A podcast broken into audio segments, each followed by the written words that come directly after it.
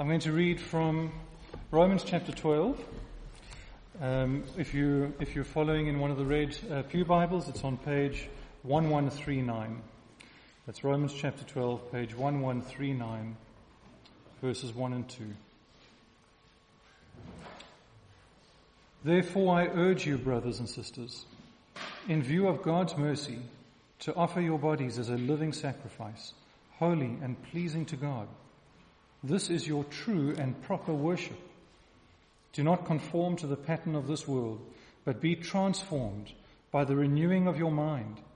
Then you will be able to test and approve what God's will is, His good, pleasing, and perfect will. Amen.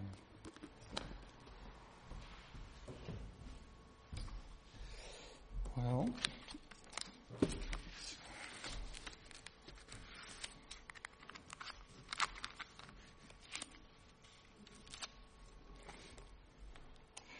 It is, um, it is very difficult to see beyond our own experience. So uh, when we come to a passage like this one, it's actually it's very very hard to see what it really says, to see and to take hold of the vision of life it opens to us. To a goldfish that has lived its whole life in a little glass bowl, a description of the abundant, colorful life of the reef just wouldn't make any sense. It just would not be able to connect with what is described. This passage opens a vision of life so big, so wonderful, so beyond our normal human experience that we can look right at the words on the page and just not see it. So I'm going to begin by praying for us briefly that the Lord will help us see. Would you bow your hearts with me for a moment? Our gracious Father in heaven, Jesus once taught that there are those who, seeing, do not see, and who, hearing, do not hear, for their hearts are dull. But, he said to his disciples, Blessed are your eyes, for they see, and your ears, for they hear. Blessed are you, for to you it has been given to see and to hear. The Father, we thank you that you have opened the eyes of our hearts to see the glory of who Jesus is and the wonder of what you have done for us in and through him. Father, would you bless us even more? Would you open the eyes and the ears of our hearts now to see and to hear what you would have us see and hear in your holy word now? Amen. Amen. Well, friends, we can do what goldfish cannot. We can imagine the reef. We can imagine, we can dream beyond our experience. We can see with the eyes of our hearts, a reality beyond what we've known. So I'm going to begin by inviting you to imagine the life the apostle Paul says can be yours. Now, don't think that imagining is somehow a lesser thing than good reasoning. Good imagining takes work, and God gave you an imagination to use. And He intends you to put it to use. So we're going to do both this afternoon. We're going to start by reasoning carefully through this passage and imagining the life it describes. So I wonder if you would look with me first at the end of verse 2. Then you will be able to test and approve what God's will is. His good, pleasing, and perfect will. Then you will be able to, it says, then you will be able to do something. Your translation might say, so that you may, or so that. In other words, with the result that something will happen. If you see the logic there, we'll, we'll get to imagining in a moment, but for now we're in logic mode. So that something will happen so that something will be your experience. That whatever came in verse 1 and the first part of verse 2, there's all of that, so that something. So what is the something? Well, that's what we're going to imagine. The text tells us what it is, but we need to imagine the reality of that something. to dream it, to see it with the eyes of our hearts. And then we will go back and look at what was on the other side of the so that, what came before it. So, what is the something that comes after the so that? What is the reef that the goldfish cannot imagine? You will be able to test and approve what God's will is. His good, pleasing, and perfect will. Or that by testing you may discern, perhaps your translation says, by testing you may discern that you will prove what is the will of God. Now, let's be honest, that sounds a bit of an anticlimax, doesn't it? A bit of a letdown. All of this, all this that comes before the so that, so that you will be able to test and approve the will of God. So we have to make a decision. We have to choose between two options here. We have to, two possible explanations as to why this could feel like a letdown. Explanation number one. It could be because the thing Paul says we will be able to do is actually not a very exciting thing.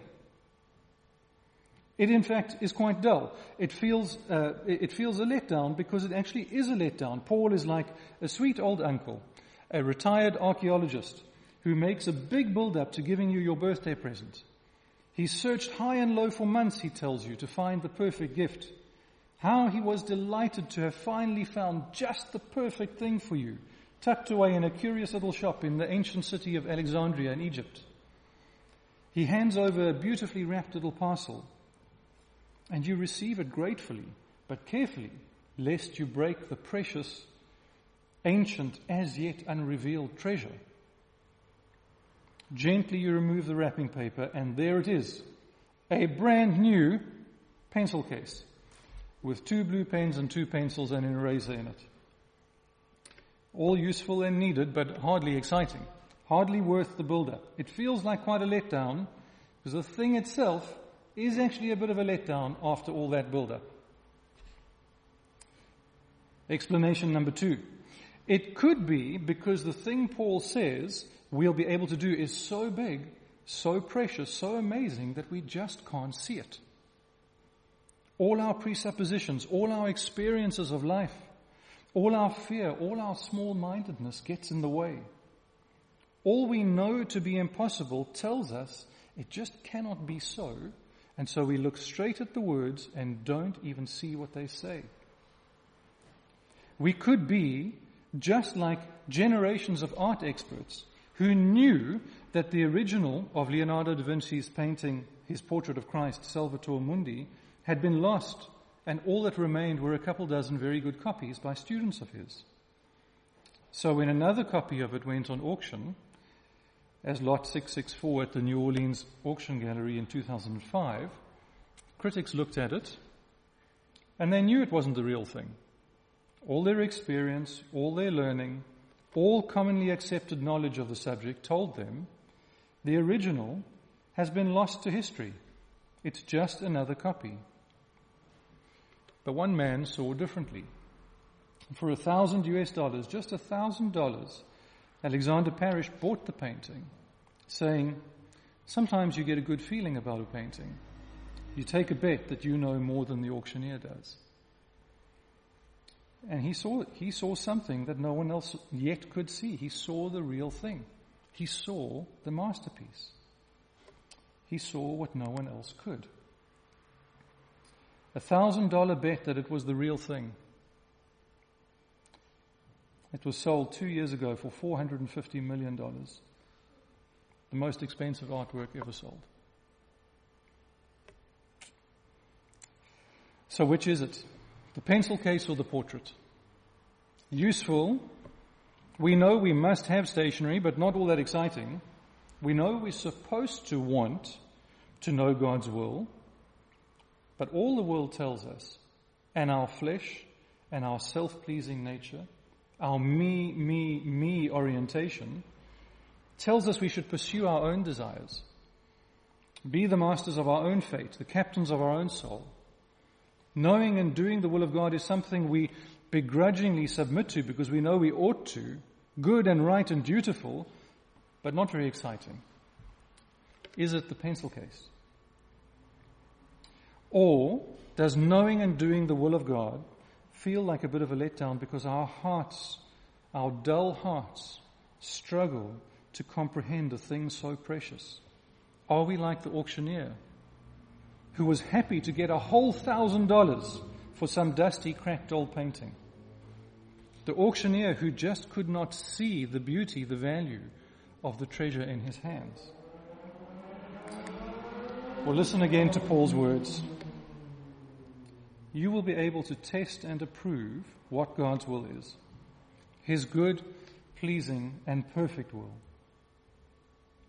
You will know the will of God in two ways, which ultimately cannot be separated. First, you will know almost instinctively from within what the will of God in a situation is. What is good and pleasing and perfect in that situation? You will be so formed, so shaped by the Word of God and the power of the Holy Spirit that all your thoughts and your desires, all your ambitions and your wants, you will know the will of God. And second, by doing the will of God, you will know by real, direct, personal experience just how good and pleasing and perfect it is. It is a will that will never fail or be found wanting. The will of God is the good and the pleasing and the perfect. There is no moment of life in which the will of God is not the good and the pleasing and the perfect in that moment. And there is no doing of the will of God in which you will not know it, experience it as good and pleasing and perfect. Now, imagine this life. Imagine the joy of knowing from within, from a power at work within your own soul, what the will of God is in any situation. And imagine doing it. Imagine in doing what you know to be God's will, proving in your own experience to always be good and always pleasing and always perfect. What happiness! What an invitation to joy. With sufferings, no doubt, with persecutions, with sorrows, with the frustrations of living in a fallen world, but with unbroken joy in it all. So, friends, I would encourage you give time to thinking and to praying and to imagining what the day to day reality of this life would be like. Okay. Well, remember the logic of this passage. Remember we saw there's something going on in verse 1 and the first part of verse 2 that comes before the so that. We started by looking at what comes after the so that. Now let's go back and see what comes before it. So read with me from verse 1. Therefore, I urge you, brothers and sisters, in view of God's mercy, to offer your bodies as a living sacrifice, holy and pleasing to God.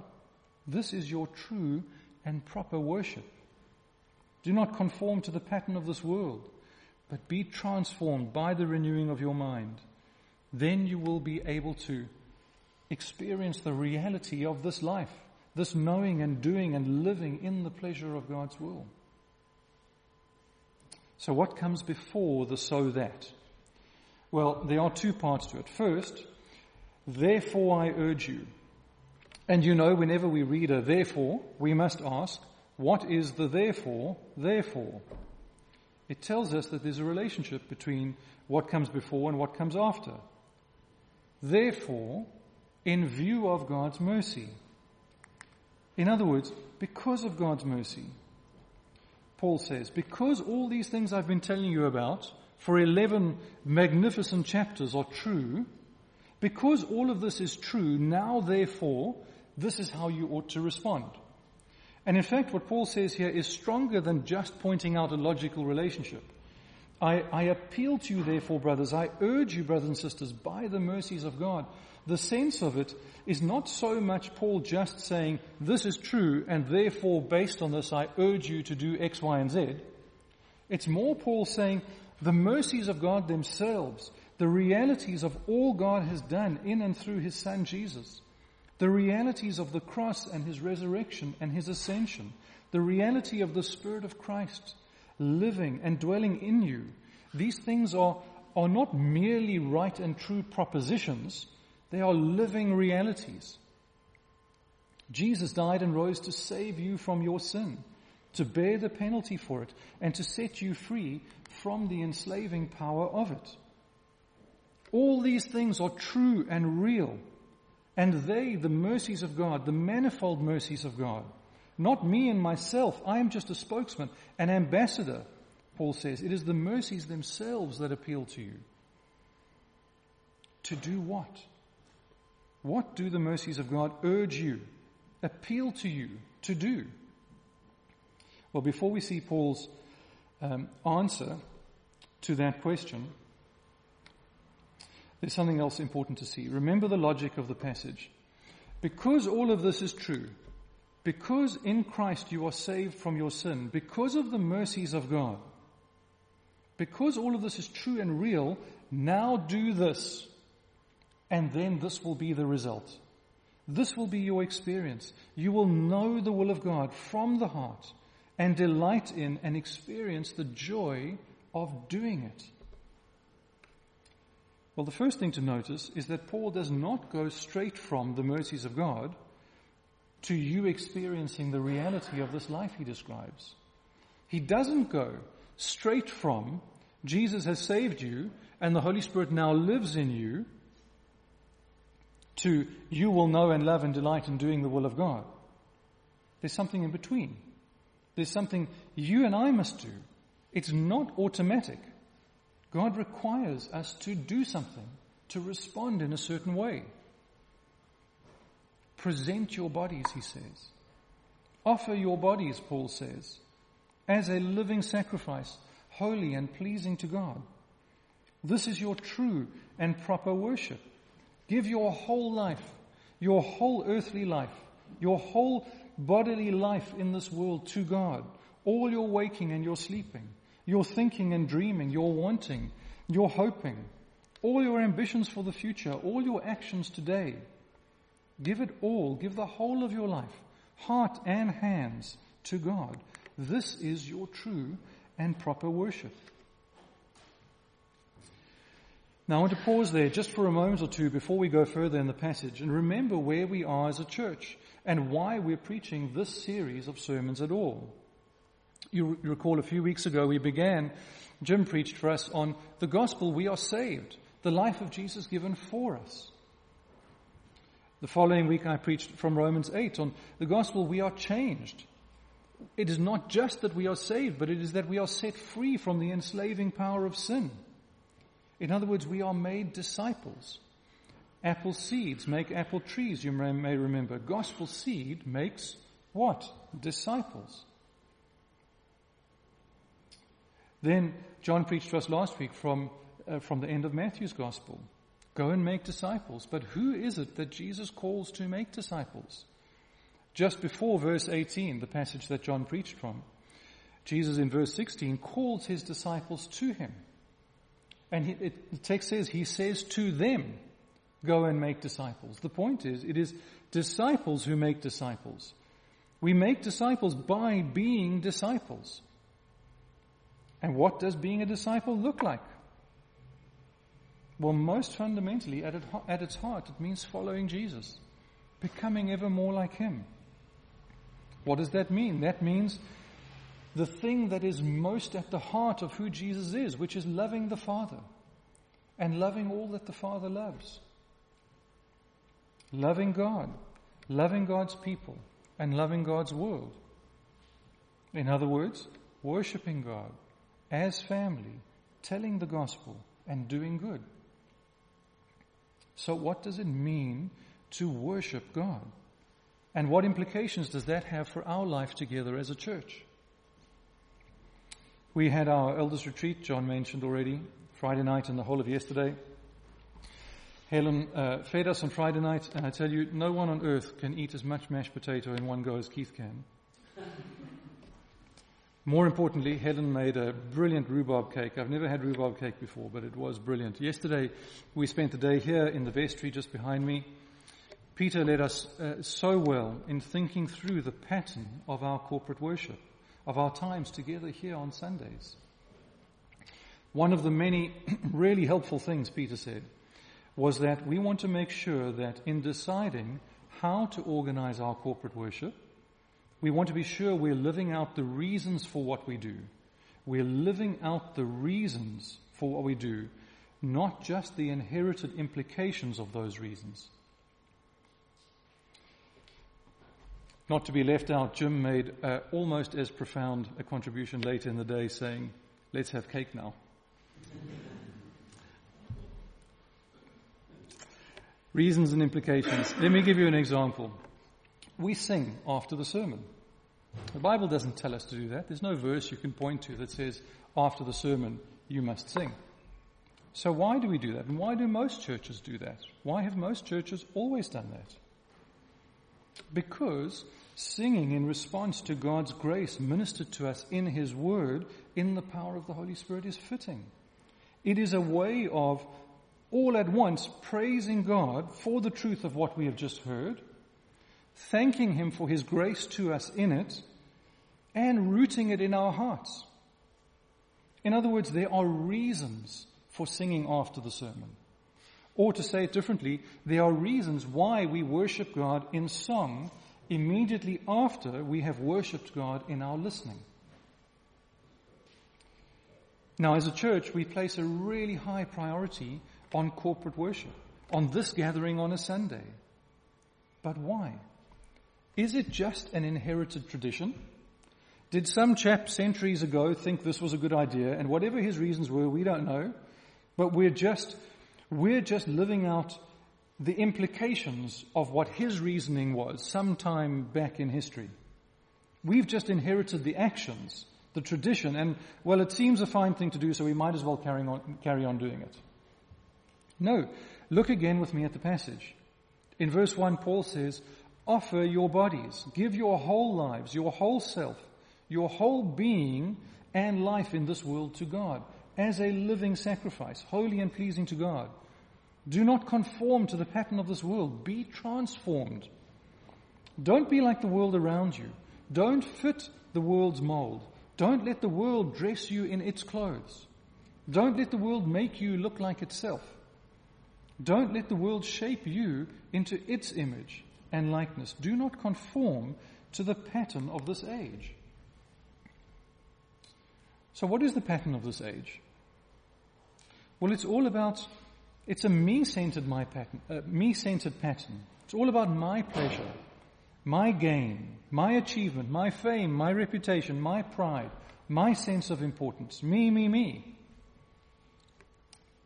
I was talking with someone this week who described a former colleague as doing really well because he'd graduated with a good degree from a good university and now has a high flying, high earning hotshot job in London. But he's lost. Blind to the things of God and the glory of Christ. That's the pattern of this age. To measure success by the world standards. To look at that life and say, that's the good life. But unless God rescues him, he's going to hell. Success measurable in the currency of this age, apart from Christ, the pattern of this world. Well, what about dating relationships? What's the pattern of this world? To start having romantic dating relationships from increasingly younger ages, but committing to marriage later and later. It's not at all unusual now for teenagers as young as 12 or 13 to have boyfriends or girlfriends, but to only get married in their mid to late 30s. It's just the pattern, it's just the normal thing to do these days. But what about you? What about our teenagers here who we love? Will you conform to this pattern? Will you be just like the world around you? Do not conform to the pattern of this world. Be transformed. Be different. But be like what? What is the result of all of this? Well, it's that you would know the will of God and delight in doing it. And who perfectly exemplified that? Who perfectly knew his Father's will and loved doing it? Jesus. So much so that he once told his disciples, My food is to do the will of him who sent me. Knowing and doing his Father's will was his food. It was what sustained him. It kept him going. It was his joy. In spite of all the persecution, in spite of all the opposition, in spite of all he knew he waited, that waited for him, doing his Father's will was his food.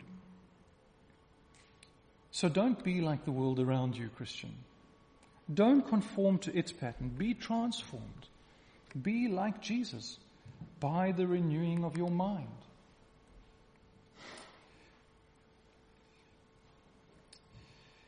Now, what is it that must not conform? Let's think through the logic of this passage again. It's your bodily life, your whole actual flesh and blood life, your day to day rubber meets the road life. Where life is touchable and real, that's where you and I are called to be like Jesus. But how?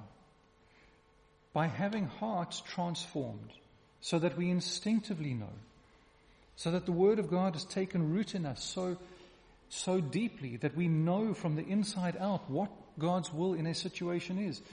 Think about this. You can't, you can't in every situation in life stop and go and get out your concordance and a textbook and try figure out a theology of how to respond in this situation. You live, I would guess, and you can disagree with the number, you, you live 99% of your life instinctively. So, how do you shape your heart and your instincts so that they are Jesus like? How do you transform that part of you, that place in your heart where you live instinctively? Well, the pattern here is through your mind, through your mind. As you look with your mind, as you see with your mind as you dwell on and soak in and rack your brains over and listen to and receive and love and cherish the scriptures as you see Jesus revealed in scripture. So your mind is renewed and you become more and more like him. There's a pathway here. Soaking in the scriptures, seeing Jesus in the Bible transforms your mind, your heart, that inner part of you that core of your person from, out of which you live. Which means then that your life in this world is transformed. It no longer conforms to the pattern of the world, it is transformed. It is Jesus like as we from the inside out become more like Him. So, what does this mean for us as a church? What are the implications for us? All of that was really to say there are reasons why Sundays are really important. Why this gathering really matters. It's not just a tradition. It's not just because we enjoy seeing each other. It's not just because we know there'll be cake afterwards. It, we come here first to receive from God, to be transformed, to see Christ in the scriptures, to have our hearts and minds renewed so we become more like Him, so that our lives are transformed, so that we live differently to the world. And that whole life given to God, different to the world, increasingly Christ-like in every respect, is our worship to God. Corporate worship, in other words, is for all of life worship. Corporate worship for all of life worship. And I would include in that home groups. This is why, why you will often hear whoever's leading the service up here saying, if you're not yet in a home group, please come and talk to us. It's not because we're trying to get our numbers up. It's not because we think we need to add, add something to your diary. It's because that is another form of, or should I say, another forum in which our minds are renewed in which we look at the scriptures together and we help one another figure out what this means in real life. How to take what we are learning about Jesus and make it real in our day to day flesh and blood, rubber meets the road life.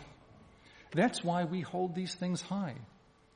Corporate gathered worship on a Sunday. Our gathering together in smaller groups during the week. It is corporate worship for all of life worship. You could say it this way the all of life worship of a disciple includes and is nurtured by our gathered together structured worship.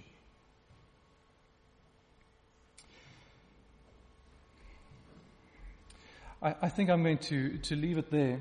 I really just wanted to, to help you see that we, being a disciple means certain things. As we said before, being a disciple means becoming more and more like Jesus. What does that mean? Loving the Father and all that the Father loves, worshipping God, together as a family, telling the gospel and doing good. What does it mean to worship God? It means all of life worship. It also means this worship, this gathered, structured worship, together for all of life worship. So I'm going to um, pray for us briefly and invite uh, the music team to come up and lead us in a song after I've prayed. So won't you bow, bow your hearts with me for a moment as I pray.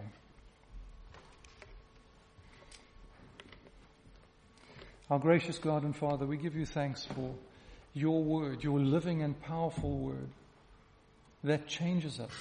This is not just a book. These are not just words on a page. This is the word of God. That by your Spirit you root in our hearts so that it will change us, make us more like Jesus, even as we see Him, even as the eyes of our hearts are open to see Him to see our risen Savior, so we become more and more like Him.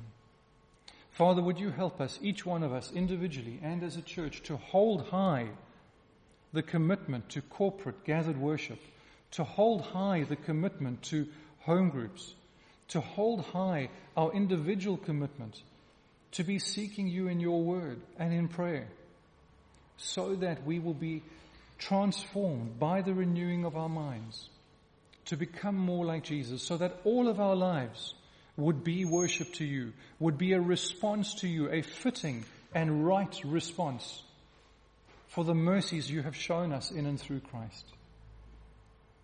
Would you root the reality of your transforming, renewing word in our minds and hearts now as we sing? Take my life. Take my hands. Take my voice. Take my silver and gold. Take my motives and my will. Take my love, take all of me, Father. Consecrate my fleeting days. Let them flow in ceaseless praise. Take myself, and I will be yours for all eternity. Amen.